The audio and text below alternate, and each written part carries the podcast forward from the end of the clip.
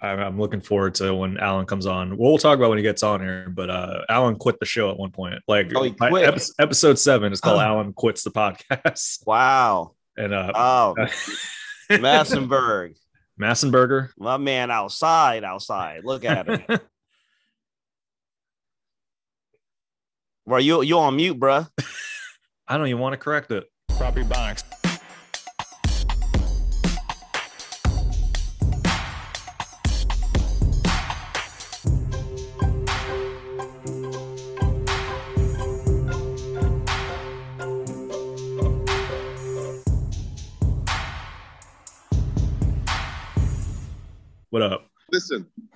My Uber got a flat tire and kicked me out the car.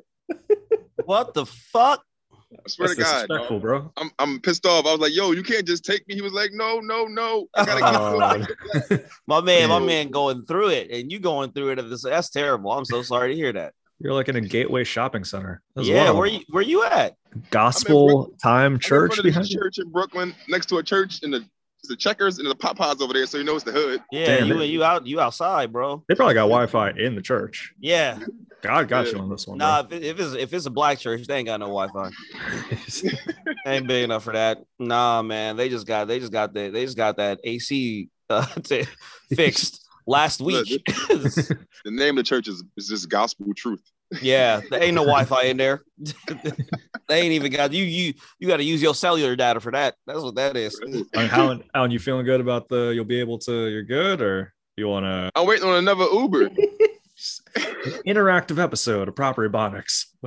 we outside for real. How you doing, Toyo, man? I haven't seen you in a I'm, while. How's it going? brother. I mean, I'm all right, man. I'm a little worried about you, but I'm. Trying to I'm- deflect over here. How are you I'm- doing? Yeah, like, how are you doing? I'm inside. I'm inside my studio apartment. I'm all right. How are you? Fuck. you're in. Damn. Oh, you're in. New, are you in New York right now? Yeah, I'm in Brooklyn right now.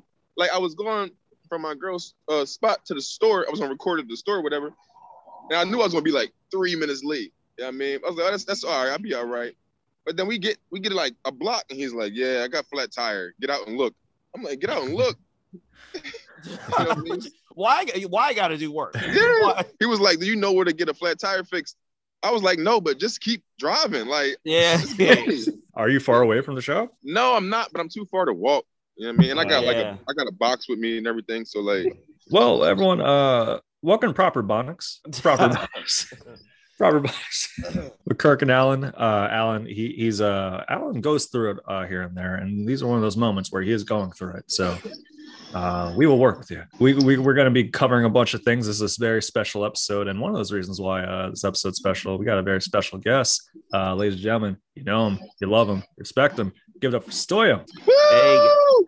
Hey guys, thank you so much for having me on the podcast. I'm very excited to be on Property Bonics. This is, this is fun. We've had a, a short list of, of guests for like a while since like we started this, and you've always been on it. So it was like for the hundredth episode, it's like, oh, this seam is fitting. It feels good. It feels good. Name the Yeah, name is solid out. The product is trusted out here. It feels good. Yeah, man. feels good. Indeed. And as mentioned, man, this is a special episode in the sense that this is episode 100, Yeah. proper Bonics. We're in triple digits, bro. Congratulations to y'all. Yo, I didn't we think we was gonna make it this far. Uh, We may not. we may not. Yeah. It- it's still it's still to be determined, right? It's still like, hey man, we we holding on. Yeah, man. Um, I was just telling Satoya before this um, how uh, I was doing some uh, flashbacks and uh, how episode seven of Alan quits the podcast. We almost did not make it episode ten. Bro, you quit episode seven? You don't, look, you don't understand. I was so, this how this how dedicated I was to the podcast. I was so mad that we couldn't find a time to get together. You know what I mean? Like we couldn't. We all, it's, you know, it's me got my schedule. You got Kirk's schedule, then you got producer Pat his schedule. We all do Yeah. stand up and got lives, so we couldn't like find time to get together. You and know, it was in person at that time too. So it was like Yeah. driving to Harrisburg and coordinating that. And it, it definitely was difficult at times. And like, because we wanted to do it like weekly, every Yeah. other week. And we found we were doing like maybe two episodes per month if we were lucky. Right. um, and then that uh, the frustration bubbled up in Alan. yeah, yeah. Alan wanted a commitment to this relationship. Alan said, "We not putting in this quality time." God damn it! and I will end this. okay, I care, I care, but I can't go on like this anymore. Please. That's essentially, yo, Alan, you had a speech. You Yeah. was like, yo, guys, I got something to talk about. Ah, my man, my man went Pearl Harbor, y'all. All the pies said, "Listen, hey, I'm gonna air y'all out right quick. Let me, hey, let me put Listen. you on game. I ain't happy, and if I ain't happy, man. can't nobody be happy." I was thinking about it before I got there too. Like I remember I was consulting with my close friends. I was like, "Yo, man, listen, I really want to do this, but like we ain't ever doing it. You know, we just it's just not Mm. working. You know." And it's like, and I thought about it. Listen, man, that, that speech wasn't out the blue. I, was, I drove for 40 minutes thinking about know. this shit. I sense it. I, I've I took up the role of the the partner that has done wrong. So I was like, give me one more chance. Yep. Yeah. Give me one more chance. Let's get on this mic one last time. Yep. And if you don't feel right after that, you can walk. Alan hit y'all on some. Hey, we gotta talk. like the most dreaded. Anytime you hear your girl say that, oh, we gotta talk. You'd be like, oh no, oh, okay, yeah. But you gotta be cool, right? You gotta be cool. You gotta hit. Oh, we gotta talk. Okay, when um, you want to talk right now? Nah, I'm gonna come see you. All right, what, what's this about? Oh, you don't know when I get there. Oh, I rather I rather a, fem- a woman just hit me like randomly. I don't like the whole "Hey, come over, we got to talk." Yeah. Just talk to me randomly. That's better. yeah. Tell me now. Like, yeah, tell me now. Don't sit there and be like, Yeah. yeah, let's talk tomorrow. I gotta, I gotta deal with a whole day. Just like that- that. The anxiety around sus- the suspension of it. You want to prep up though for those talks. Like I had a, I had a talk with my roommate uh, like a year or two ago, and I was like, "Yo, I have some things to say." And then uh, he was like, "Oh, you want to do it right now?" I was like, "No, I got to eat first. Like I was like, "I gotta, I gotta get this energy." so like, I, I was like, "Nah, man, not right now." So I ate my ramen noodles, knocked on his Yeah. door. We walked to the living room, and it was a very effective conversation. So Right. Yeah. Nice. My man had some energy in him. He was taken care of. He said, "Nah, let me eat first before I put, before I put this work on you." if Bay wants to talk to you, try to get her when she hasn't had a full course meal yet. Yeah. Try to get Yeah, her. she too Yeah. quickly because yeah, because they're already coming through mega prepared. They already got a PowerPoint presentation. They got all their they done screen capped everything. They already yeah, bro. They already ready. So it's already, you know, that's the thing when they sit there and they say, "No, let's plan for this time." It's like, nah, they getting a full course meal in. they they got their nails done. You know, they did yoga in the morning. They are good. They got their coffee in. They took a shit. They ready. They ready. and And good for them. If you, Yeah. in terms of communication, if you want to effectively get your point across, shout out to them for that. You got to like get your point across. Sometimes you got to get the energy ready and all that. Um, before we go too further into all that stuff, and for those of you that don't know and all that stuff, uh, you know, welcome to the podcast at, at episode 100. I feel like you're, you're probably you probably have an idea of what's going on right now. Um, Alan is outside. He's committing to the bit. Uh, Alan's in these streets. I, Um, I keep scrolling back to my Uber app to see where the hell this other driver is at. no, it's all good. And if your if your data doesn't get burnt out, it's it's. I, I don't want you to kill your data though. It's 2021. I got unlimited data. Right. what? My man. I'm, s- I'm still on two Gs right now. Come on. Oh, you gotta get on that 5G, bro. You gotta, you gotta come, you gotta come home. Yeah, man. I, I'm trying. I, they keep giving me warnings like use this amount of data. I'm like, all right, well, I guess I'm driving home with no music today. Uh, I will drive in silence. That is okay. I was. You gotta grow up, Kirk. Anyway, what do you mean grow up? What do you mean I gotta grow up? I'm very grown. Kirk's still waiting for nine o'clock to make calls. right? Hey, hey, don't text me after nine. That's when my texts get unlimited. I tell you, Uh. you gotta text me after nine for that. For those for those new to though, a note new to our guests, uh, Satoyo is a, a comedian uh, based in Philadelphia. Um, has been doing for quite some time. Uh, when the, when I first started back in like uh, Laughs in Fairmont, that was like one of my first like Philly rooms. Um, that was like my introduction to a lot of people. Uh, you being one of them as well, and you've been uh, a staple uh, within the community for quite some time. Um, so yeah, man, it's it's interesting. Like, do you in terms of performing um what would you because i know before you were in ohio is that correct Yes. How how has that transition been i know it's been a few years for you but i know that was uh like what made that choice of coming to philadelphia Yeah, I mean, long story short, man, yeah, I'm from Columbus, Ohio, and I, I started comedy out there, and it was uh it was interesting for me because basically I was having a lot of fun in Columbus, and I was learning the rules, and I was learning basically, you know, Columbus is a good place to start because it, it tells you everything that you need to know, the bare bones basics. There were enough mics. There were enough showcases. The problem with it was is that I I felt that it was a problem. I happened to be the only open micer who was black, who was a black dude. So while I'm getting a lot of opportunities and stuff like that, I, I had this sinking feeling that I'm in this mostly white space. And I, I, you know, so as a result, it wasn't, it, it's home, it was home. It wasn't pushing me to do nothing. Right. And I remember having a dream where I was in DC. I was at the DC improv and I had a dream where I was on stage and I was saying words and the audience was just looking at me. Mm. And I had this sinking feeling that, oh man, this place ain't really pushing me to really to have to. I, am able to just talk about some shit that I can just get away with that ain't really nothing because I'm just around all these white folk all like this. So Mm. I had a really sinking feeling that nah, if I go somewhere where where it's a, it's a more diverse environment, they gonna look at me like, what the fuck is this dude talking about? Like, why why is he talking in this way? Why isn't he talking about himself in a more authentic form? Um, so I did Columbus Funniest Person. I made it to the finals, and I was like, all right, well, I'm kind of done here. Um, let me go somewhere else.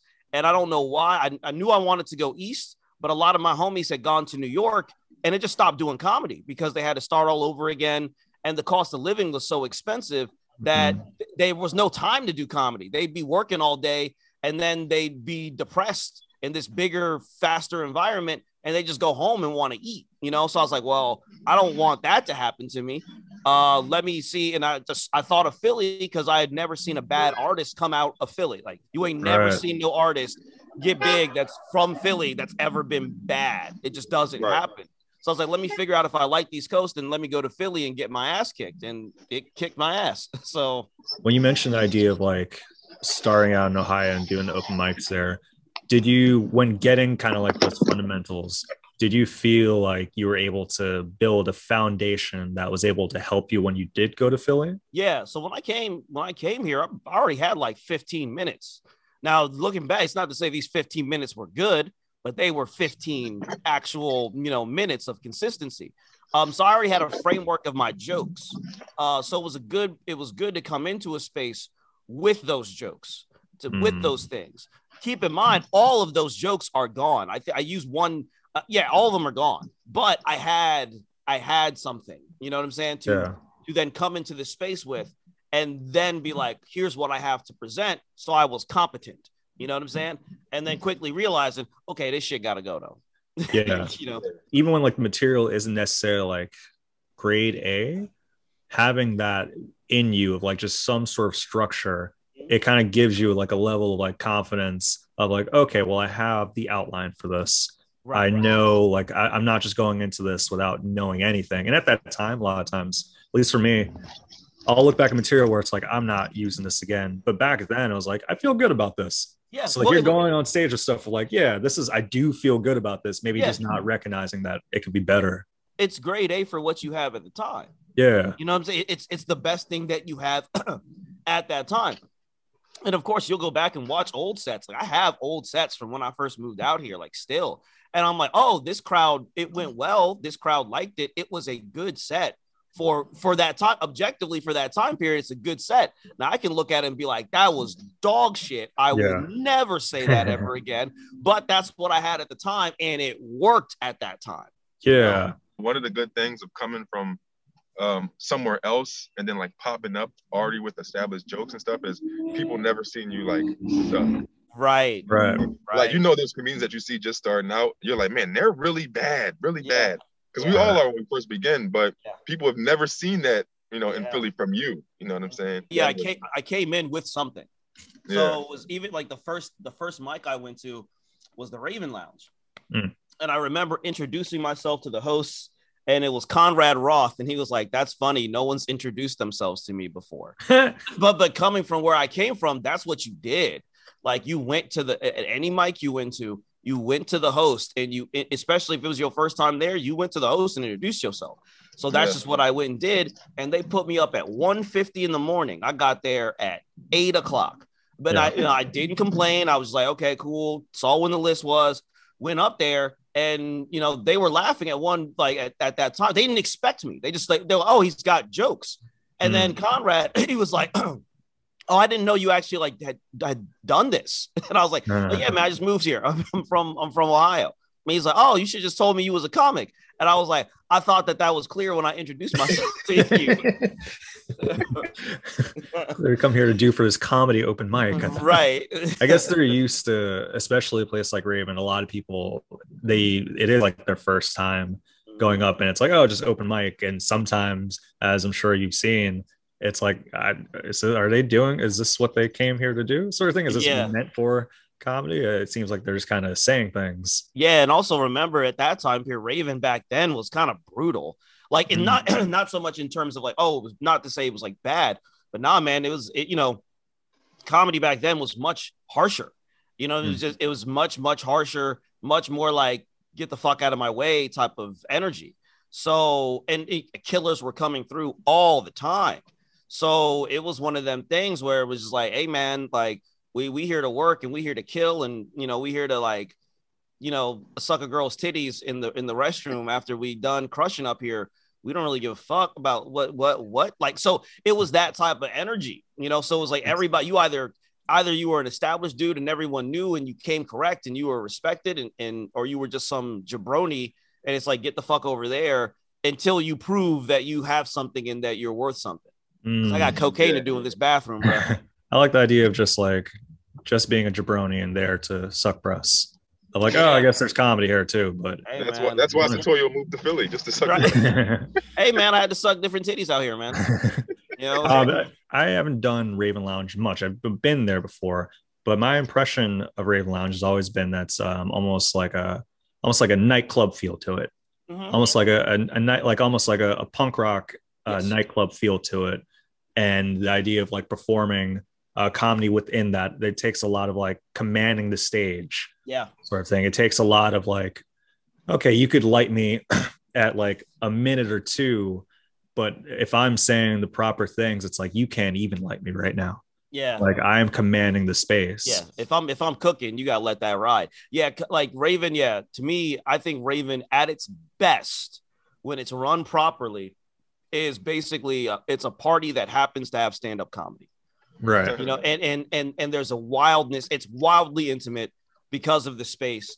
And yeah, you do have to command them at all times. You know, Mm. you like you have to have the microphone, and you got like the audience has to know. Oh, he ain't afraid of us. We gonna listen to what they got to say you know like and and again even if and and you got to be prepared for the unexpected like you just got to be prepared that there might be somebody in this audience who is annihilated right Mm. like who is just drunk off their ass and you got to be able to handle that and make it work to the best of your ability in that space especially if you're like now i got shit i actually got to work on right. you know, and plus, given its location, it's three blocks away from Helium Comedy Club. So back in the day, you would always have the the host for like so it's on a Thursday night. So you would have the host, the feature, and the headliner generally just come through and do a set. And it was one of those environments where back in the day, you know, if Kurt Metzger came in to do a set because he's headlining all weekend at Helium Comedy Club, guess what? Kurt doing 30 and everybody's night is fucked up. Wherever you thought you was going, you ain't going there. And if you do get up, you got two minutes. And oh, you you you mad about that? Get fucked. Either deal with it or leave. Yeah. And you had to sit there and be like, "Can I deal with that?" Because then and then all of a sudden you get to see killers for thirty minutes. Ted, Ted Alexandro's coming through. Right. Mm. What you gonna do? You gonna say no? Miss Pat coming through. You gonna say no? You gonna be Right. mad that that you can that you can sit under this learning tree of greatness and For be like, okay, as well. yeah, yeah. yeah, you use the word intimate and that's something that I, I've always associated with it. it is a very intimate experience and having to like kind of uh, be fluid with it like you could go there uh, with like material of like oh this is like what i want to work on. But if you don't do the work to like uh, address the space almost or be within the space at the very least yeah, it seems like it, it can kind of uh the it could the room won't necessarily like turn on you but like you could you could lose your lose your pace even if you're doing grade a material yeah, uh, which i think is a very special thing to have. Yeah. i think it's good to have rooms like that Yes. of like because I, I feel like i've seen like you keen cobb and like Um, and Fozio and Ostoyo is one of the the hosts at Ravens or was hosting for quite some time. Um, and you're able to see that in your style, even outside of Raven Lounge, Yeah. of like that commanding the space Yep. and being able to work with the audience and it feeling very natural. And uh, I can't help but feel like rooms like that can be accredited for it. Definitely. Spots like Raven demand that you be present at all times. Like they Mm. just demand that you be present so that does it so it doesn't matter. It teaches you to be more present. So no matter where you go, and I think I, you know, to anyone listening, if they're in another comedy city or whatever else, they have their spot that is akin to that, I would hope. But it's like it just it's a space that demands that you be present at all times. So that when you do go to these bigger spaces, you have that skill set within you that it's like not only do you have your jokes, do you have your material, you are present. So you are Mm. bringing them into this. Right. So It's to like the point the- that it's it's not so much that not only are you funny, but your shit is fun. Yeah, You know what I'm saying? fun element. Yeah. I, I, I think of the the quote. Um, it's it's better to be uh, it's better to be a warrior in a garden than a gardener in a war, Mhm. sort of thing. So if you're Yeah. you're going into those other spaces, you know, and like if you're prepared because you've been to war before, it, it's going to help you out a lot. Yeah, you're not Um, you're not as shook. Al- Alan knows you go into them spots. You'd be like, okay, all this, everything gets demonstrably easier in your brain to handle because you'd be Mm. like, I have seen some shit, you know. Alan's seeing some shit right now. Oh yeah, Alan, Alan Alan, Alan, Alan, frozen in the Matrix right now. Yeah. Alan took the interactive approach for episode 100 of like uh if you choose A or B, Alan will go on this side of town versus Alan will go to the other side. No, I'm present. I'm present with you guys. I'm here. I'm just getting my me and my computer set up really quick. This is the most location changes I've seen in one episode. It's It's like- episode 100, baby. Yeah, proud of man. Um, we're gonna talk a little bit more about comedy and all that stuff, but um, uh, to get into some quick topics, um, I, I from my understanding, you're, you're you're you watch UFC Yes, I do. and uh, UFC uh 268 tonight. Mm-hmm. This is a big one. It's a this big is one. a big one. This is one. uh yeah, this has been in the making for quite some time. Mhm. Uh, we got uh, Usman versus Covington, Colby Mhm. Covington, Kamaru Usman uh, for the welterweight championship. It's going to be part two. Many people consider their first match to be one of the best in the welterweight divisions. Um, both trained in wrestling. Their first match stood up the whole time. Um, and a lot of people that may not be familiar with um, UFC or just MMA may just be aware of the antics that have been around uh, this fight and how they've been building it for the last two years and such. Yeah. Um, have do you have any any any picks in this one? Well, I mean, first of all, it's important to note that I am uh, first generation Nigerian American. That's right, So I am Kamaru Usman all the way. Nigerian uh, Nightmare. Yeah, the Nigerian nightmare. Uh, so you know, I'm Nigerian. We hold ourselves to a certain standard. Kamaru Usman has done right by the culture. Uh, he continues to do right by the culture. He's an absolute stud in the cage. So I'm Usman all day, and that little snow tep, Colby Covington. I hope he is ready to eat them hands. Um, Mm. although, uh, and keep in mind, Covington is a dog in that cage too. He's not a scrub. He's a shit character and shit personality. uh, Yeah, but he ain't no scrub in there. So, and also he's been pretty well rested. You know what I'm saying? He hasn't had Mm-hmm. to do a lot in a while. So that has me a little nervous. Um, uh, but I'm gonna go Usman. I think Usman's going to take as well, just of almost the opposite. Like he hasn't been rested, Mhm, um, but the last two fights that he had, he did them pretty convincingly. mhm. um is he's pretty well conditioned. Um you know he's just been showing consistently and boosting up over the last few years. Um i think covington i, I think he's going to be very wild card. I don't know what to expect from covington. I think usman he's kind of like honed in a style Yeah. and just getting more and more proficient at that. Whereas covington the last time we saw him was probably against woodley in 2019 or like the end of 2019 or so. And he was very dominant in that we don't know what he's going to pull in this and you know he may have a little bit more motivation because he lost the first one Yeah. um and his whole career over the last two years has been based on getting this rematch Yeah, he's definitely more motivated. Uh, the Woodley fight. I mean, Woodley was washed by that point. Right. So you know, like we all know that. But yeah, man, he's definitely more motivated because you know Usman beat him up. You know, I mean, like Colby, yeah. To, to Pat's point, Colby beat the same guy Jake Paul did. so it's just like, you know, so it's like, yeah, yeah, exactly. But yeah, I think Covington, you know, Covington is a stud inside that cage, but he's been very inactive. He's actually talked his way into this fight more Yeah. so than actually shown it. It's not like he's actually beaten dudes like Right. he beat a former champion, but he beat a former champion who Usman aged in the ring. like those Usman fought Woodley and aged him in the, Yeah. in the you saw him get old in that fight because Usman was just all over him. So he's been able to talk his way into this fight, which you know is peak whiteness. Yeah. it's it's I, I give it credit and sense because a lot of people could say like oh well you know if we're looking at this from a purist angle how comes it's not leon edwards versus usman sort of thing um but i think that speaks to you know the idea of hyping up a, fight Yeah. and the credit to it of like this is what people want like leon edwards sure maybe in ranking wise why not but i, I want to see the covington versus usman um, not to mention the pre-press conference, and they're, they're doing it in Madison Square Garden of all places. Um, so it has that big fight feel to it. Um, the whole card's going to be good. Um, they have uh, Chandler versus Justin Gaethje uh, Yes. the lightweight division. Who's going to start the card off. Um, and these two are they're they're quite uh they're quite dynamite in the ring. So that's going to be interesting. Um, I'm prepping up by going to Buffalo Wild Wings. My buddy Ray, shout out to of Ray. course, of course. Yeah, we're gonna go. We're gonna get seats at like eight o'clock. The fight's not gonna start probably until eleven fifty. Um, we're just gonna secure the bag, and then uh, yeah, it's gonna it's gonna be a nice time. Does it come on pay per view? Yeah, it's like yeah, it's up like ESPN Plus, and then from there you buy the pay per view, which we didn't want to do, so we just uh, go to Buffalo Wild Wings and just pay for the wings instead. Yeah, that's what we used to do back in uh, Columbus. We go to BW3s, Buffalo Wild Wings, and it was like, yeah, man, we'll just spend like 40 bucks on food as opposed to dropping like $80 for this pay-per-view.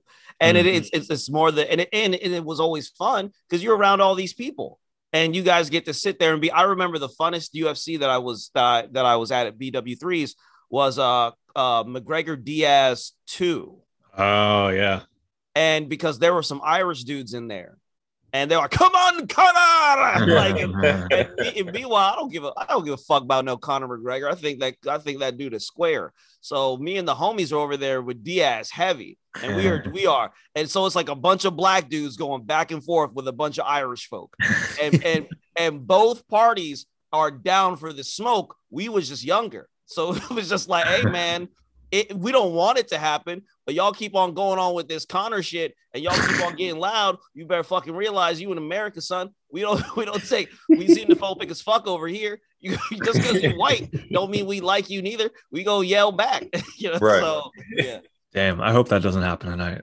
They Um, look, y'all, y'all didn't y'all didn't want to get no drama, but def- they definitely didn't want to get no drama. yeah, exactly right. It's like, it's like, hey man, we know the way home. You, Right. you, you I know where my crib at. Yours is far. Alan, Yeah. will you be watching this tonight? Will you be tuning in? So, Toyo, let me tell you, this is why Kirk is a great, great podcast partner, a great podcast host, because he knew that I was getting my stuff set up and I was Mhm. getting my shit together. Yep. He picked the topic that he already knew that I didn't have too much to chime in about. Yep, yep. He had that buffer for you. He's like, my man, hold you down out here. He's like, oh no, master, I, I got him. I got him. Don't even worry about it. It's like, I'm gonna kill, figured that. I'm gonna kill 15 on this. Easy. It's gonna be all right. Yeah, so you know I'm not gonna be watching it. I, I love to watch the like the highlights on ESPN. That's my thing. I love to see people get knocked out and all that stuff. But like I haven't I have, I'm not gonna lie, I haven't gotten into UFC. Like, yeah, just haven't Yeah. gotten into it. Bro, this one may be the one to pull you in. This is like one of those monumental ones where it's like you're gonna be seeing a lot of different clips, and there's a lot of like big narratives around it. So Yeah. it's it's beyond the knockouts, bro. It's the art. I feel like you may enjoy this one. Also, a good way to get plugged into, at least for me, MMA Twitter is is always fun. So Oh on goodness. Twitter, it's gonna be in real time. You're just gonna be finding stuff out, and you know how Twitter Twitter is my favorite online you know app or whatever because everything's so instantaneous. I see I Everything's see so you over quick. there. You be active, you be on top of all the topics. Yeah, I mean, because it's like it's just so quick and it's so interactive. And MMA Twitter is perfect because now you got Usman versus Covington. That's going to bring in MAGA Twitter. That's going to bring in Black Twitter. Yeah. Uh, the jokes, the jokes, immediate. And then as you're you're gonna be, um, I'll just be there cooking. I'll just be like, yeah, boom. Now I'll, tell I'll tell you this much though. If Usman wins again, oh, oh, I'm gonna be so loud. I'm gonna be so loud. I'm gonna be so. I'm be. I'm just. I'm gonna be unbearable. I'm gonna just Yeah. be unbearable. I'm gonna just sit there. Oh, look at this snow tep. Colby Covington, this fake Conor McGregor wannabe. That's Hmm. all he is. That's the thing that that's the thing that annoys me about Covington. It's smart, but it's like all he realized he's not interesting at all. He's not an interesting personality. So he had to come up with this MAGA character. He's basically doing Conor McGregor, just doing it worse. He's doing McGregor meets Trump. Yeah. I've noticed that yesterday with his like hand movements. He Yeah. was doing some Trump stuff. I was like, oh, Yeah. interesting. This is all fake. His voice is annoying. Hmm. Number one, he's ugly. Number two, I'd which say he's that. always he's a always handsome man. nah, he's ugly. He's I'm ugly. give him, he's, he's a handsome man. Got the got Nah, the, he's, he's ugly dude. He's ugly. Oh, He's ugly I'm gonna person. give credit where credit's due. I'm gonna say Covington. Nice smile. Oh, that's no Nice Covington looks smile. Covington. Yeah, Covington looks like the, the niggas I went to high school with. That man is so mid. Looks like he's a- Mm. He's a he's mid, bro. Objectively, He The called homie him got- Reggie. Yeah, he's just a regular dude. Here's the here's how you know he ugly. If he was fat, he'd be disgusting. Uh, that's a good The, the real that down, test of a, the real test of an objectively pretty person, if they gained a whole lot of weight but their face was still cute, you'd be like, that's a pretty person. Yeah, Covington wouldn't be like that. be like, ew. Damn, I'm trying to picture like what it'd be like if I was chubby. Damn, am I cute? Yeah, See, you- Pat, look, Pat even said looks like every police sketch of a mass shooter. Facts. Facts. now I gotta look up and see what Covington looks like. yeah, no, definitely, um, definitely check him out with that. Um, no, real quick, you know, while we're while we're getting into it, uh, Alan, you want to get in some uh, prop suggestions? Yeah, I, I would definitely get into some suggestions. Prop suggestions, man.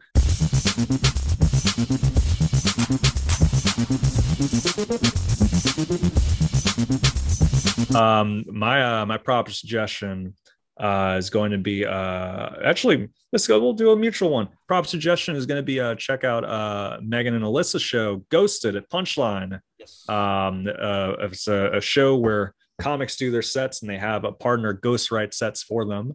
Um, Al and I were lucky enough to do this uh, this Thursday, and it was a blast. It was a blast to do. It was a blast just to watch.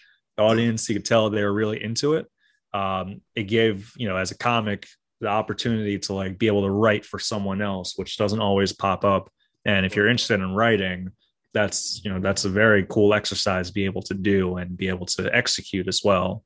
Um, so that's my prop suggestion. If you're in the Philly area, Punchline area, which sorry, I know you're you're around there quite often, uh, check out Ghosted. Wonderful show. I, I agree with your suggestion, but I think the only problem is it only happens once a year. Yeah, this prop suggestion is going to be a yearly one. If you're in 2022 right now, yeah, keep this prop suggestion in mind.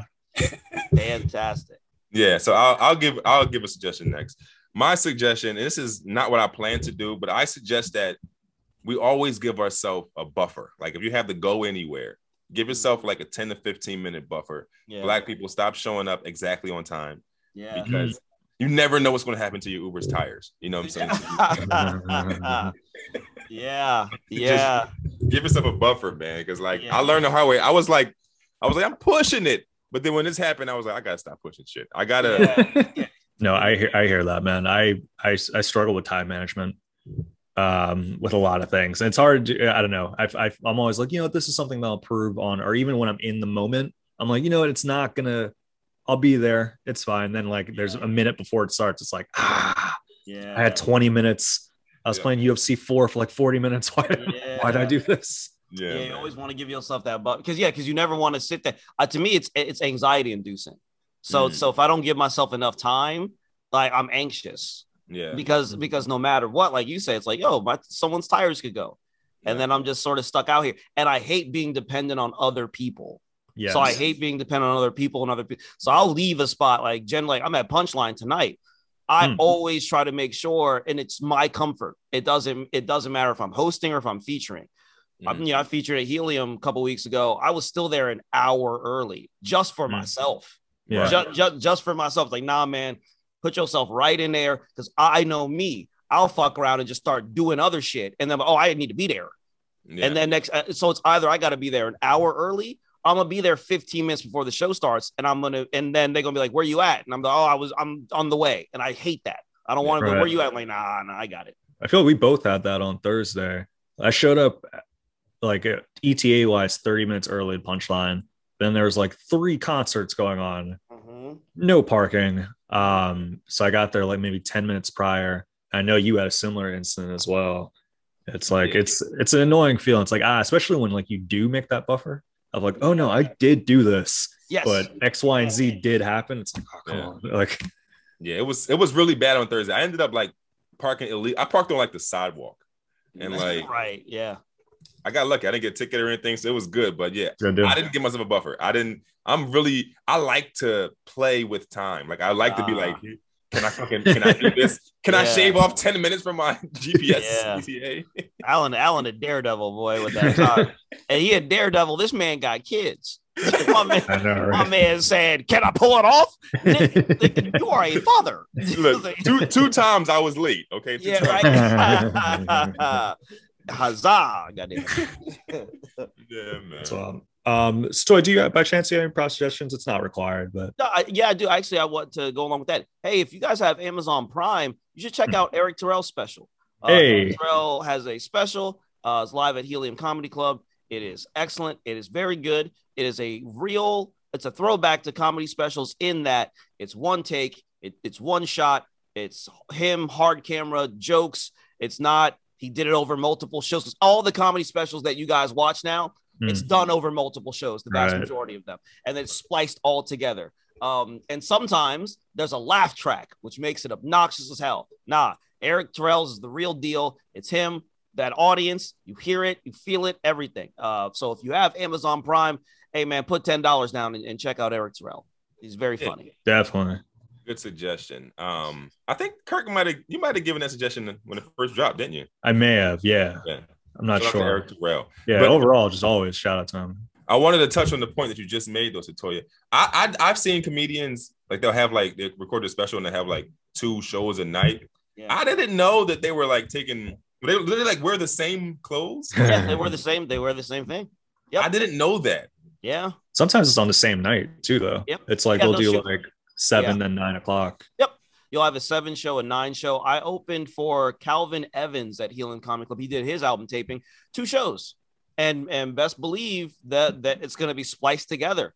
It, it was this. It was on all, for all intents and purposes the same set, um, but he's going to have to look at both sets and see how did I like I like this joke on the early show. I like this joke on the late show, and then the engineer has to get together and then create an album out of those two shows. I never knew that. Yeah, Yeah. man. Yeah, man. Hey, it's it's Yeah. hey, it's all game out here. You know, you know it is. It's all game out here, man. I think that's like uh I don't know, some people could see that and think like it's like deceptive, but I feel like that's uh progression. It's progression in comedy right there. Like it's not just like, oh, we're gonna do this in one take and just treat it like it's this little project. It's like, no, this is like what I'm working on. This Yeah. is something I've been working on for years. I want the best product. Yeah. And yeah, and also you get like sales from two different shows too. yes. So I think that's like a I think that's a good practice. No, I, Yeah. get, I get to doing the two shows thing, but I always thought like the first show was just like make sure I got it all down pat, and then Yeah. the second show I would just murder it. But I didn't know they were just combining the footage and putting it together like that. I didn't know. Mhm. They, yeah, they just combine and put it together, bro. Like if you watch, and I this is why I don't watch a lot of comedy specials. Honestly, um, the last one I did watch kind of depressed me because Mhm. you could see I'm like that was that was er, you could oh that little 30 seconds there that's a different time. It's actually a totally Uh. different because you were sweating in this clip and now you not you dry all of a sudden. Nigga, it's a different show, bro. Oh my god. The And, most- and, again, and again, what was even wild about that is they had a they had piped in laughter. Mm. And and it, it Oh. was and again, but again, it's game. Now these people are funny. The, the, the, their their their their comedy cannot be questioned. It, Right. it was a way to maximize because it's all for TV. It's all for it's all for Netflix. It's all for the streamings. So it's Yeah. just like it's just them overproducing the product. So in that end, to that end, on to watch it on TV, it kind of bugs my brain a little bit. To mm-hmm. listen to it, it's much easier for me. But Yeah. like to hear that laugh track in there, I was like, bro, this is I'm so happy for this person because they deserve this. and no one else will really the layman's won't really know. But watching this makes me sad, so I'm going to Mm. stop. you know, sometimes it's a different experience of like uh you know you like doing wa- watching someone like you mentioned before like they're all funny but seeing them in person versus the avenue of a recording where it may be overproduced Mhm. i could see how that could bring a little bit of a sadness to it yes, yeah, and um, i feel like the most uh almost turning it on its head example of it was kill a messenger by chris rock yeah, where he just he was like he was like i'm doing this in different locations like he didn't Yep. try to like clip it it was just like here's a joke beginning of it uh where i think there's like one i'm in dc and the next one he was in africa i was like oh all right that's kind of cool yeah. My man said, my man, Kill a Messenger was interesting because he was literally saying, "Hey, here's game. Here's here's here, here's what it actually is." And yeah, because he had uh bigger and blacker, I think it was. He had the uh he had the live special, and then he had his audio, and they were two different shows. They were two Mm. totally bigger, and it's interesting because he killed on TV, and then his audio show, like the the audio was much tougher. Like Yeah. that crowd was tight. They were tight as fuck. yeah And I was like, I've watched this on TV. He murdered, you know, and then listening to it, I'm like, y'all aren't. And I wasn't even, I wasn't even, I hadn't, I remember listening to that with no concept of ever doing comedy. And I remember even then knowing, man, they a little, they, they kind of picky, you I- know? i could see some like bits of there was a never scared that Yeah. he did i could see there would be someone there where it's like the audience could be like maybe tight and how like they would be able to enhance it uh, for Yeah. tv Yeah. something something I wanted to, to mention you uh sorry like the idea of and you mentioned this a little bit of like of opening for people whether helium punchline and uh kind of working with a lot of like national performers and national headliners. Um I saw a while back you did John Witherspoon which I was like ah that's so cool. Um what what would you say uh for those that may be doing like open mics and like maybe get an opportunity to host or even feature uh, for some of these bigger names? Um how, how do you navigate that from a social aspect? Like say like you're in the green room an individual how do you go about that? Well, um, understand that you ain't the show. Mhm. right? You're you're the add-on to the show. You are supposed to be, if nothing else, uh, best case scenario, you are the pleasant surprise, and then sometimes you are just the thing that helps the show move along. Um, so you have to be, especially if you're the host, you got to be flexible because it's gonna. Because the truth of the matter is, when you're not the headliner, the time that you're working, your boss is actually the headliner. The headliner could fire you at any moment. I've seen it. I've seen it happen, justified and unjustified. Right. wow. So the headliner could be like, "Yo." mm. So you. So one, most headliners that I've encountered have been cool. They're cool people, right? Even if they're superstars, they may just be aloof. They may not want you in the green room, especially with COVID. They may not want you in the green room. Right. That's totally understandable because they got shit to do, and they're like, it's not even disrespect. It's like, hey, bro, I, I got I got stuff coming up. I can't really. This is my Yeah. job, you know. So um, being flexible is is a, a huge part of that. Um, punchline is great because they got two green rooms. So it's like I really don't need to be in the same room with this person, especially during the pandemic. We we we ships in the night, so it's not really necessary. Go that's up for both say- parties yeah, yeah. Go up, say hi, be respectful, know how to do your job. In that, if you're hosting, your job is to get them ready for humor. So be a person who knows how to be humorous. Um, Also, be a person who knows how to engage the audience. When you are hosting, not only do you have to be funny, you have to engage them in the act of laughter and in the act of making noise. Mm, So it's not enough to be like, hey, what's up? It's your punchline, or hey, my name is this. I'm gonna do some jokes. Nah, tell them what night it is. Tell them who the headliner is. Like, say, yo, yo, the headline, this is the person you paid to see. Let's give it up for that. Engage them constantly and Yeah. then hit them with your jokes and be interactive and present with them. Um, that's your job as the host, because then you also have to learn what they want to be brought up with. So the feature may have some shit that they want to be said. You've got to remember that. You've got to remember that for the headliner. Also, be flexible in that the headliner may say something like, "Hey, man, um, after the feature, can you do five more minutes?" The reason the headliner's doing that is that it's to even the slate again. Right. Because in all Yeah. for all for all intents and purposes, that feature is supposed to crush them. The Mhm. feature is the one that's ascending. They're supposed to smash that audience, best case scenario. And that's great. But the headliners will be like, yeah, I, I need that evened out though. I just need that evened out. And then you, as the host, are going to have to go back up there when these people want to see the headliner and you are going to have to deprive them from what they want. And in all likelihood, they will be mad at you. they will think that you are selfish. They will think you did it. And they will they will be tough and you will be doing your jokes and they will not be happy with Yeah. you. yeah, I And think you have uh, to and you got to eat it. You got to sit there and be like, all right, this is going to be tough. You do that five, you bring out the headliner. And that's just what that is. You know, Yeah. like it Pretty just, like I, I remember um, Eric Terrell told me a story where um, open for a dude. I can't remember the dude's name. He's a legend. Uh, he's no longer with us. Uh, damn. But the man just didn't want to come out.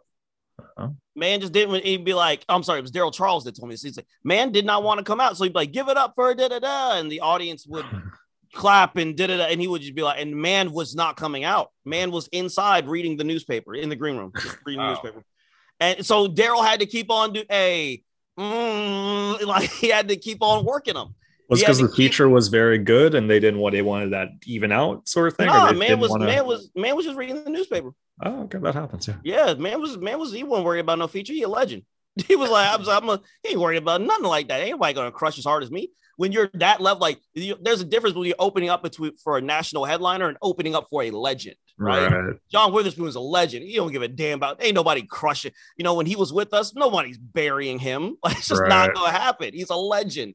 David Alan Grier is a legend. Nobody's burying him, right?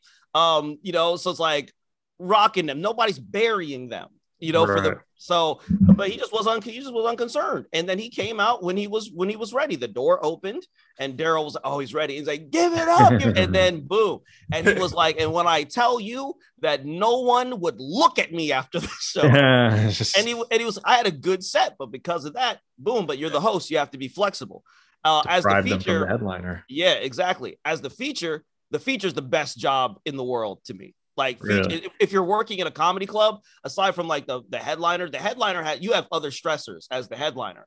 Right. You know, it's about selling the place out. That's a totally different situation.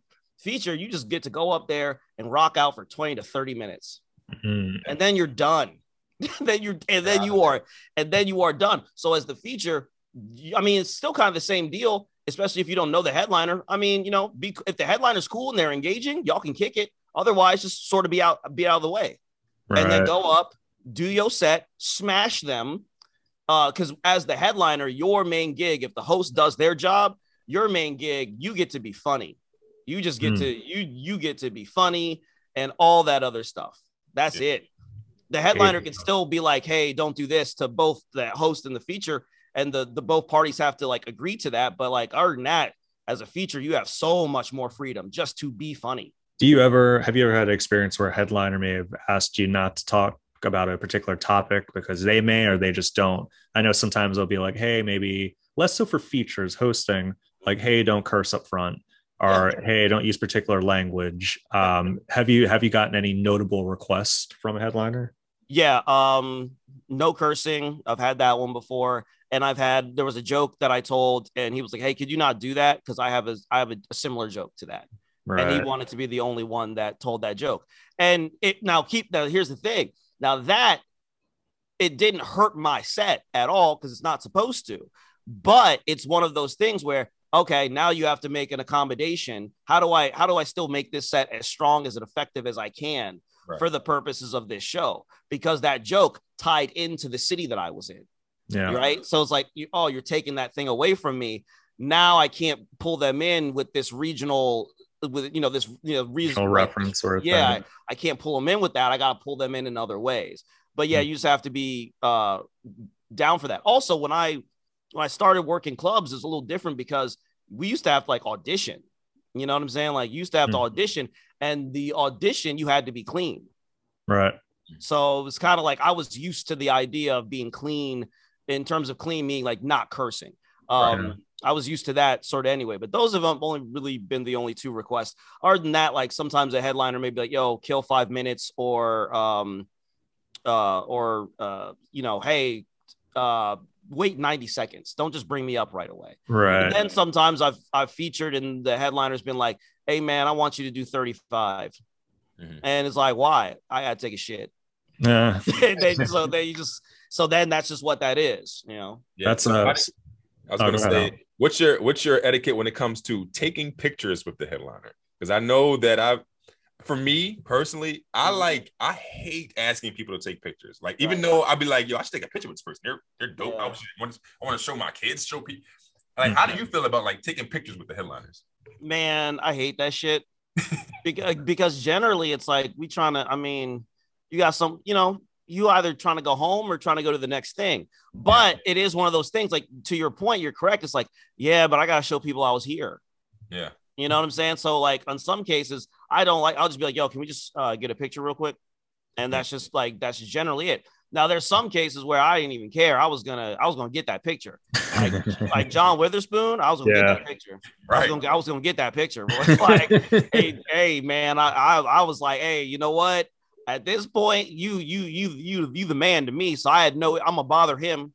I gotta I gotta send this to my mama. You know. So, Yeah. but yeah, by and large, especially now, man, it's like it's like, uh, uh, all right. But you do. You, it's the process of like, yeah, let's snap this thing for the headliner. I'm sure for them, it's like I know you you might not even really remember. This is another town. It's another city for you. It's a different. It's a different thing for you entirely. But yeah, it's they probably get it to an extent though of like oh okay well from a from an advertising standpoint for this person on the come up sort of thing i think most of them could understand like oh yeah that makes sense Yeah. they would want this this is a thing to do. But what's so interesting to your point, uh, Massenberg, is like I think the last two people I worked with, I don't think I the la- yeah, I don't think I did at all. I, I worked Josh Prey and then I worked Mitch Fatel. Mhm. Uh, And I don't I and had it not been had it not been for the host, I wouldn't have done it. Like it literally was the host being like, yo, we got to get a picture. Because I was so like not I was I was so not in the headspace and I think probably just I was just having such a fun time because I wasn't opening that I was like you know whatever and then they were like oh no we got to get a picture. I'm like oh yeah oh yeah there's that. Okay cool sometimes whatever. it's the best when someone else proposes it. Yeah, like that's really like oh, is. oh well all right well if someone else opened that can.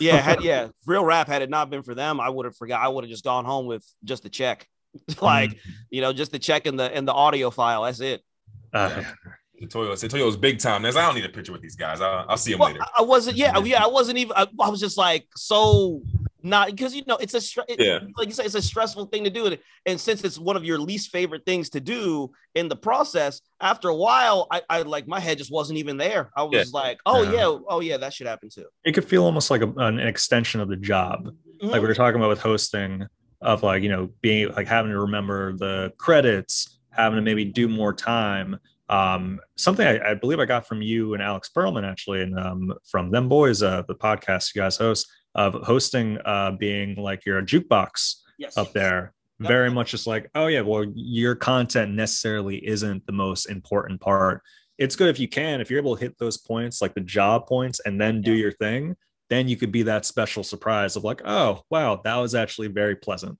Mhm. um that's what i aim for whenever i host of like just be very pleasant just be very Right. pleasant up there and uh for the most part they'll uh, maybe ask you back sort of thing yeah, your best bet is to be a surprise. yeah as a as a host because I'm oh man I'm gonna, I'm gonna, I'm gonna say it. It's not expected for the host to be good. It just isn't. right I've been I've I've yeah man I remember doing Funny Bone in upstate New York, and the like the host was very green Mm. and it was and I was sho- I was shocked. I was flabbergasted. I could not believe what I was seeing because of where I because where I stay at there was a demand for the host to be incredibly efficient, Right. incredibly effective. You almost had to be overly prepared for the situation to the point that like and then to go to be in upstate and to work their funny bones and their hosts were new yeah. And it was just like so it's not even expected that the, the host is to be particularly competent which is why it's even so much more important that you be very competent. You know what i'm saying? Right. like That- because it ain't the, it ain't the norm. It's not the norm. So go above that norm. The norm is not great in every place. So be Yeah. well above that. I think it also mentions like where you go to yeah. sort of thing of like yeah because i've seen some spots where it's like one of the first comedy shows i ever went to like before even doing comedy was like the ha comedy club in times square yeah and literally the host was probably the one of my best takeaways from it yep i still remember like the way how they were able to engage the crowd Yep. seeing crowd work for the first time and like, whoa, he really just pulled that out of nowhere, sort of thing. Like I still remember his sets throughout the night and how like he, he was able to like tie everything back in. And I'm sure like the features and the headliners, they're good too, but like the host with that one, it was like, oh, that seemed like they got someone that they know is also funny. Yeah. But And then that- you see the other ones. And that host was probably in a position where they were also a feature. Yeah. you know what I'm saying? And maybe yeah. and maybe we're headlining a one night. It was just like the context. So like, yeah, the best compliment that you can get as a host is when someone comes up to you and says, "You were my favorite part of the show," which I have heard. Which I've Yeah. heard when I when I will totally disagree with their take because I know who the headliner was and I think that person's like one of the funniest humans to ever exist. But I appreciate their sentiment. I appreciate the sentiment because it was real to them. And it's like, oh, that was you being that pleasant surprise, you know. But also, it's like, keep in mind there's some situ- again, like for instance, I'll never forget this. Uh, context is important. This was years ago before all the news came out uh, and everything like that. But I remember Chip Chantry hosted for Louis C.K. Oh. And guess what? That is a totally appropriate situation. Like it's like, Right. no, that is correct. That was Louis C.K. at that time, and Chip Chantry had to go out there. And you know what? The first thing Chip Chantry said, he said, "Hello, welcome to Helium Comedy Club. I am the one keeping you from Louis C.K. Like, you have to deal with me." and it, and it cracked him so hard, so Yeah. hard because he's because here's a headliner who's worked with killers like Chappelle and and and uh, Bob Saget and you know guys like that who has done every part of the job, who's been a host for years, who would then be a feature, who would then be a national headliner, who's he's Hmm. played every part. So the fact that is, oh, I'm working with one of these legend dudes. I know, oh, okay, you need me to do what? How much? Okay, cool. I get to work with that guy, which helps me still, even though like I'm ascending and I know how to do this job front to back Yeah. and and he and it was a masterful it was a masterful performance especially if you if you know chip chantry and his style of humor That's like an example of Beyond the Jukebox. yes If they ever do a show on comedy about host, call it Beyond the Jukebox. Yeah, right. Versus like we chronicles the life of a host going through their days. yes yes So- That's one. Tator, you you Kirk mentioned your, your podcast, them boys. You host that. Um, do you host? And was the last time you like hosted and ran your own room? You know what I mean? oh bro uh, you know what's so funny uh probably like 2015 after 2015 2016 because I, I ran raven from 2013 to 2015 Mhm. and I remember giving the game away. I remember letting that go, and I actually haven't gone back to running a a, a room yet. Now I have helped out on rooms. Mhm. You know what I'm saying? So it's like, oh, okay. So if like, let's say when uh uh when uh sucks was going on, and Kat would be like, "Yo, can you host this half?" I'm like, okay, cool. But in terms of actually like running and doing the promotion and all that other stuff, man, Raven Raven was a battlefield, and my and the job and I was I wanted that room to be get as close to what Center City had it as, Mhm. um, because it was necessary for myself that the room be good when I run it, um, and you know just to keep up with that with that lineage. Um, but yeah, that room was a lot. That room was a lot, not just from the perspective, not just from uh, dealing with comedians, but just dealing with the owner. You know, the space was a lot, and I was sort of the de facto leader in that I was there first. I was the first one there. Uh, you know, uh, last one to leave, in charge of doing promotions, all that, dealing with the egos of the talent, dealing with the the, the needs and wants of the owner. Uh, so after two years, man, that kind of that I was, I was good. I was good. because it was it was like uh I, I know they they've kind of like switched different hosts, but while you were doing it, it was like around five hosts. Yeah, there were. It was Brian Six. Initially, the original crew was Brian Six, John Del Calo, Matt McCusker, and myself. And then Okay. it morphed into the, the core of that group. Then more so became Keen Cobb, uh, Brian Six, uh, Charles Blisnick for a time, and myself. So that Right. sort of became like the core of my two-year tenure. Uh, with within that, That's a wild group right there. yeah, Um, man, yeah, we were doing wild things. I'm curious uh, uh some insight on this. You mentioned dealing with the comics Mm. uh, sort of thing. Like we talk about being on stage and commanding stage and being so that like they can't even give you the light sort of thing. Being on the other end of that, how was that navigation in terms of like maybe telling a comic like, hey, uh, Kurt Metzger just came in, or hey, we haven't really seen you before. This is the lineup you may not be on until like one one a.m. Um, what what were some of those workings like? I found those to be very direct conversations, right? So to me, the vast majority of them, I shouldn't have to tell you. If the if the headliner from the club comes in, you know what it is. They are not. they ain't. They ain't. They ain't doing five minutes. They right. they, they, just, they just aren't. They aren't doing five minutes, bro. They're gonna do like uh, we were like, okay, at the very least, they doing 20. That's just what it is because it helps us. It makes us look better. It makes the show better. Um, yeah. and and then you gotta sit there and have the uncomfortable conversation with some cats and be like, hey man, you know, we don't know you, nobody's vouched for you. Um, so it, you know, we will try not to bury you, but we can't guarantee that it's gonna be early, yeah. Mm. an early night for you. And then in some cases, especially if you are new, I'd be straight with them like, yeah, you're going to go later. But, you know, and I know that can be demoralizing. If you need to leave, I get it. Um, at the same time, if you choose to stay, hey, man, that's really good on you. I know it's not easy. The best advice I can give you is when you go up there, try to act like it's nine o'clock again. If you spent mm. your whole night here, you spent your whole night here, yeah. and you chose to be here all night, you owe it to yourself to go up there and have as good a set as you possibly can. Yeah. It is very easy to get demoralized, but if you actually want to do this, this ain't the half. You you just gonna need to power through this. And it was and I, and I found that if I just tell you that up front, if I tell you that immediately, more often than not, people would carry it well because I wasn't I wasn't being deceptive. I was yeah. just being mm-hmm. straightforward. You know, yeah. just letting you know off rip. Yeah, I like that that the line you said. Act like it's nine o'clock again. You yeah, know right. I, I, I, wish someone would have told me that because have, like one time I never forget when I first started comedy. Like I got bumped to the end of the the mic like two weeks in a row, and I was like the first to sign up. And I got pushed like yeah 25th, and I tried to fight the host. Yeah, like, yeah. like I would. I never forget it, and I, I I remember like after I was like a couple more years and I finally seen the host actually at Fergie's one night. And I, I apologized to him. Like, yo, man, I was wrong. Like, I didn't understand comedy etiquette. I just thought you were being disrespectful. You know what I mean? Have you ever had anyone try to get like aggressive with you about where, where they Oh, yeah.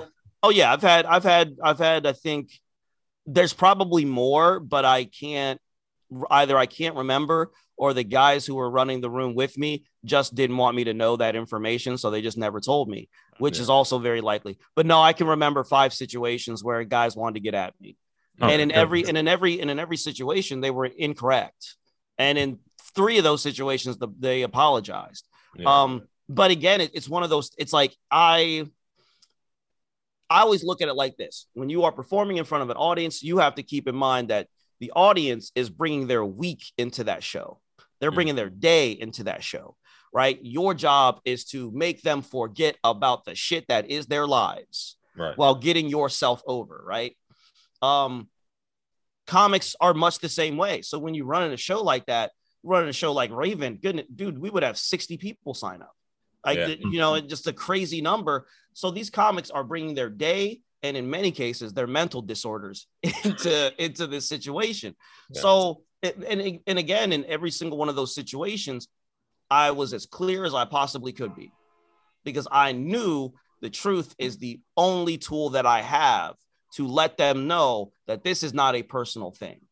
Mm-hmm. It will only be personal if you disrespect the room. Right. And even that, if you disrespect the room, it only becomes personal because then it's like, well, you're bad for the show.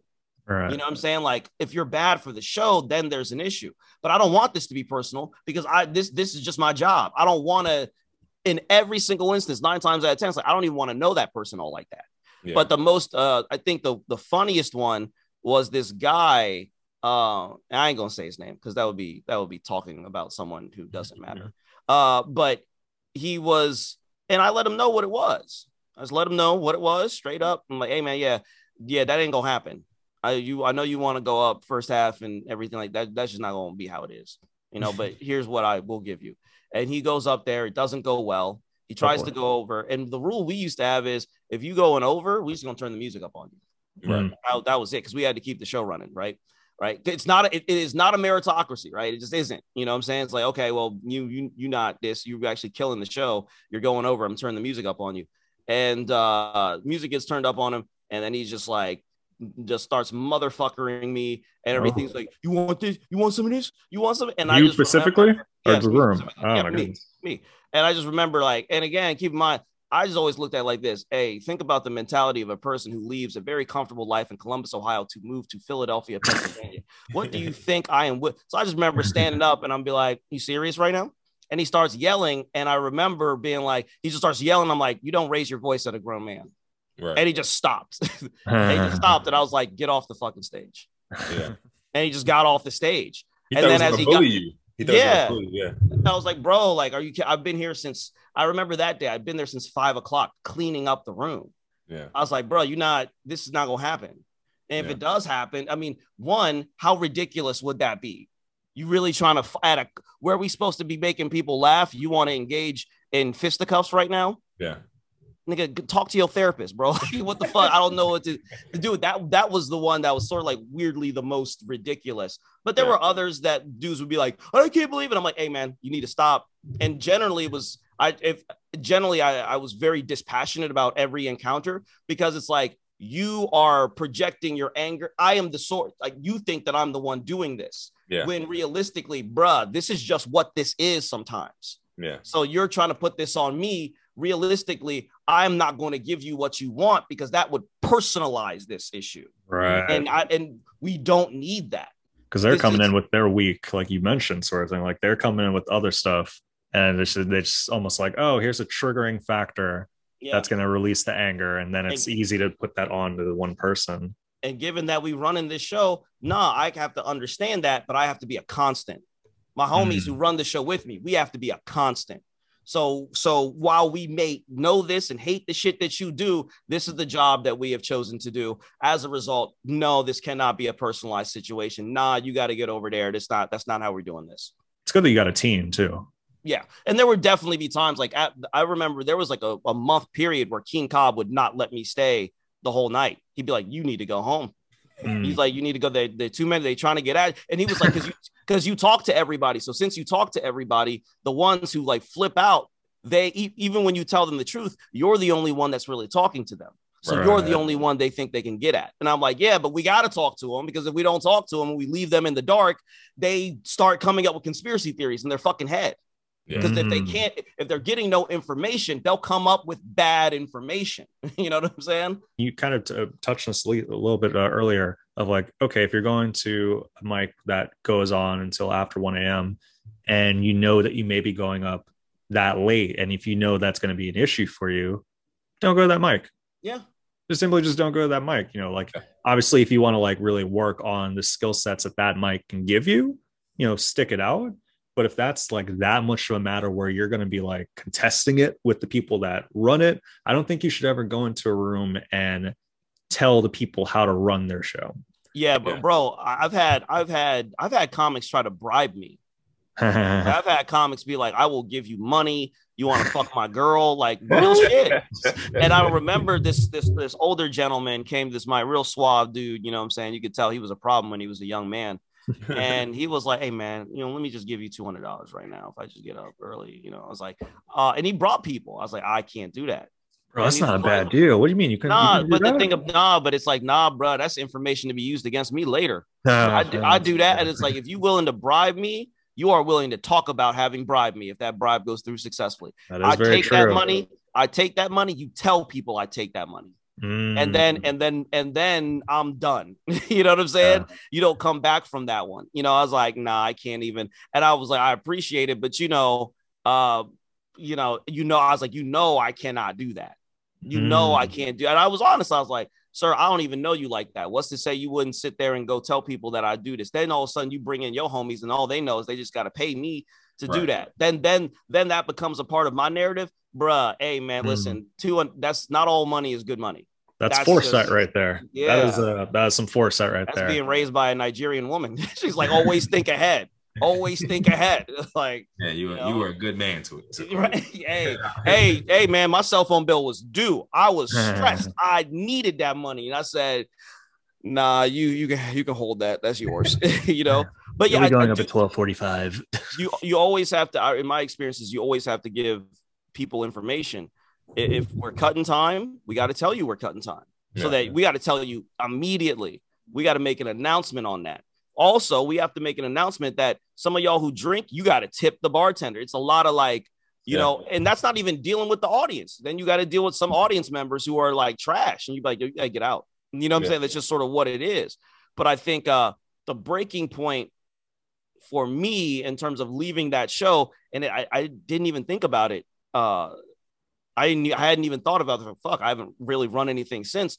It was one, two years is kind of like should be your max. You know what Mhm. I'm saying? Especially if running a showcase, a mic that basically runs itself like a showcase. So Right. two years should be you kind of should be on to something else. You know what I'm saying? After that. Mhm. Um, and also what it was was like I remember just being tired of dealing with the egos of performers, performers who were already in good positions, in Yeah. good positions. And I remember there was one particular week where the room was full, and it was just a rough night. It's one of those weird nights at Raven when there are people there, but they are tight Yeah. and we had made decisions and we were calling audibles because a lot of times, you know, I remember our first half used to be sometimes you just had to call an audible. You'd be like, all right, energy's dipping. Nah, that person needs to go up next. We Yeah. can't wait. We can't wait. We got to put them up because you had to keep this show going because we had to turn a profit. You know, these shows we had to we had to make a thousand dollars in sales a night. Yeah. Oh, We had to clear that.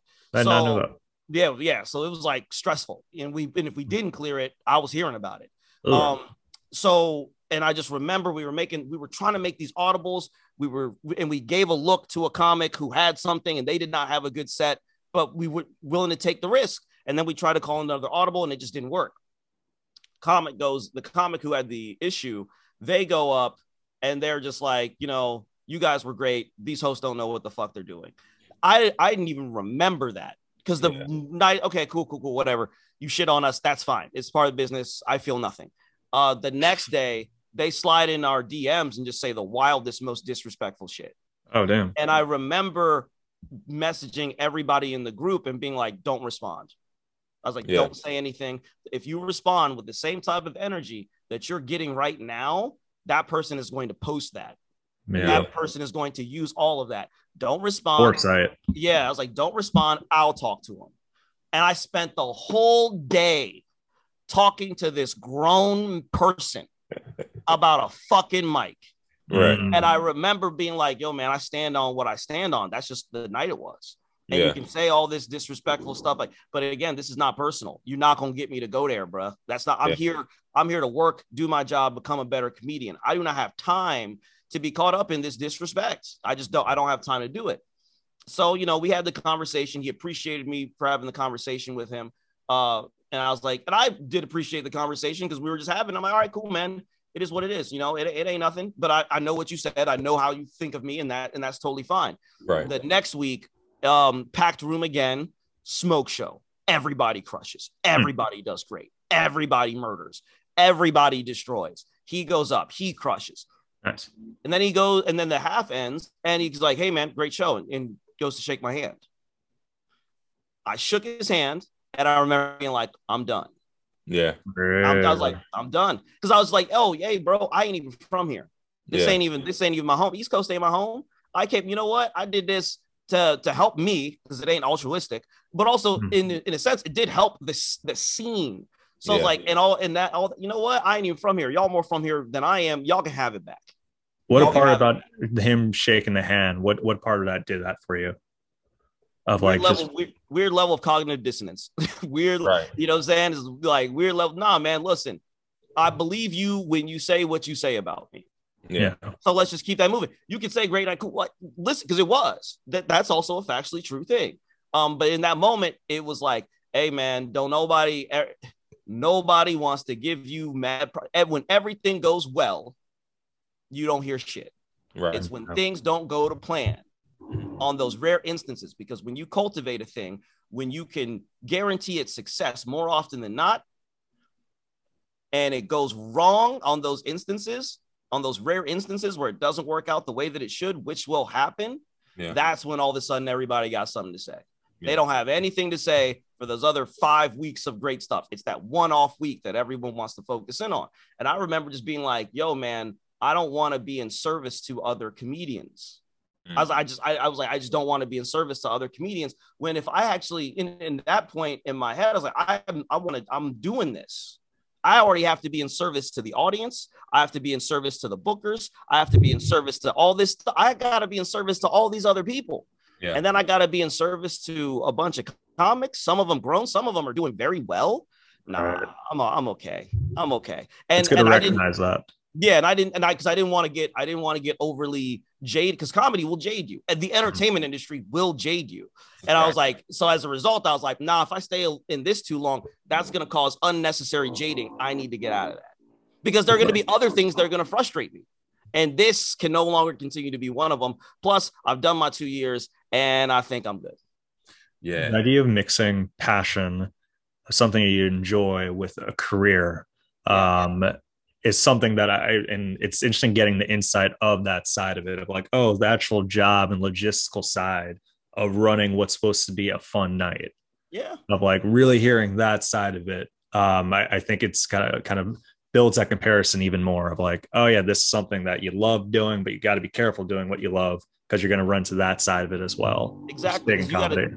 You got to think about the human element of it as well. I remember for two years, my Fridays were ruined for two years straight. I would be so tired.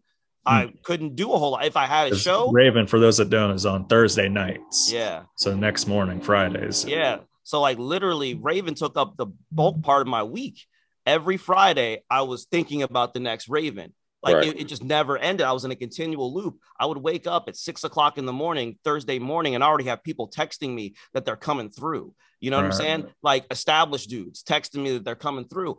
I've, I've become a worse partner to my girlfriend at the time because Yeah. I'm just out, you know, I'm just out here in the street. I am becoming a less functional person. And and I and I think that uh that was me that was one of the first times I was really no, you actually have to be a functional human being as well as a functional comedian. Some Yeah. people can be not functional as people and they can still be very successful comedians. Hey, bro, I don't think that's you. you know, I I think you actually have to be a functional person and also have to be in order to be a functional comedian. So it, it was it, it was creating sort of a boundary right there.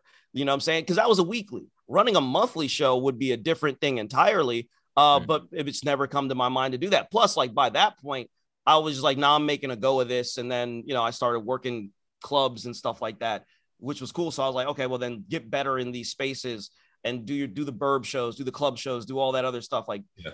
do, you know, do these things, be a better comedian. We've learned Mm-hmm. how to be a, a facilitator of comedy and from from the from the logistical aspect of it, uh, continue to be a strong comedian. and and I- that you are, Setoiyo. Yeah, Oh, man. It's it's thank cool you, seeing your trajectory.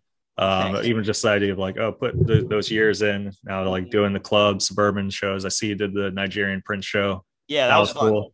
That was yeah, really that was fun. like out in like what Valley Forge. yeah, it's Elm Valley Forge. Yeah, yeah. I'm not too Yeah. far. From that. That's right. Straight, straight up, straight up Nigerians, Liberians, all that stuff. You know, we was in we was in Yahoo business. You know what I'm saying? Like had write-ups done on us, and you know, it was ah. cool. It was a fun, it was a fun time. But it's like, yeah, that's the shit that you should be doing. Establishing your like your brand or your base. You know what I'm mm. saying? Like it's like, all right, cool. You've done the taking care of comics thing.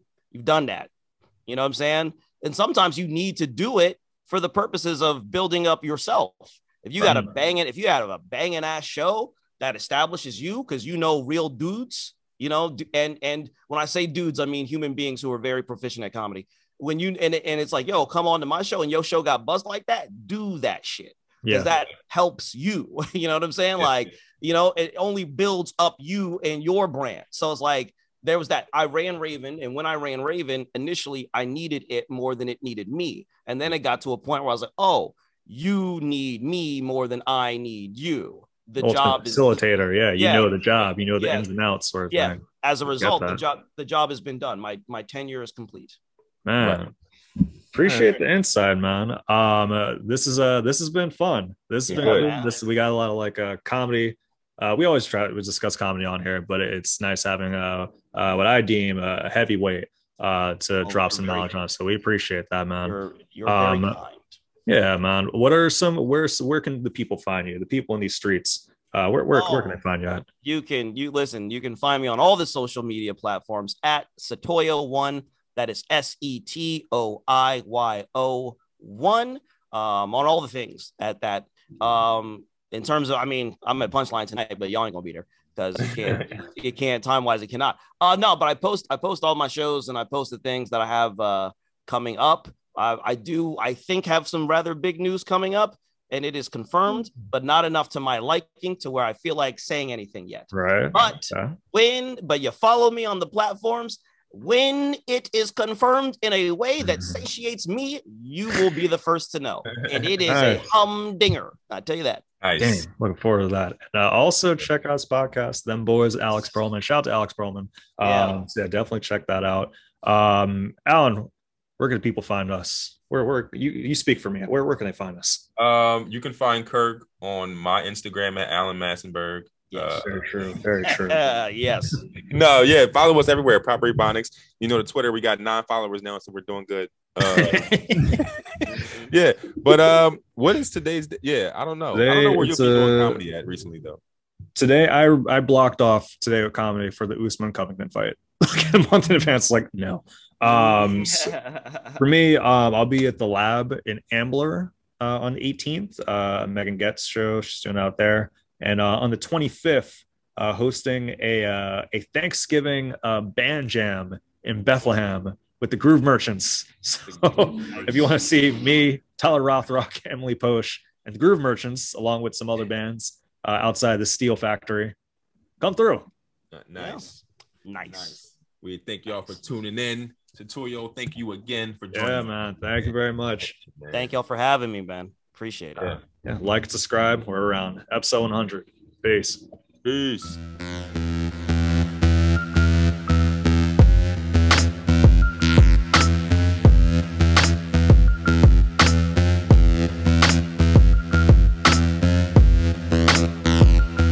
in case I die. This is like the sound of my life. Out here sipping rose got me right. Leave a legacy like a will. I ain't even kidding, I'm for real. And if the reaper come, I'ma fight back and know that I'll be squaring up until my.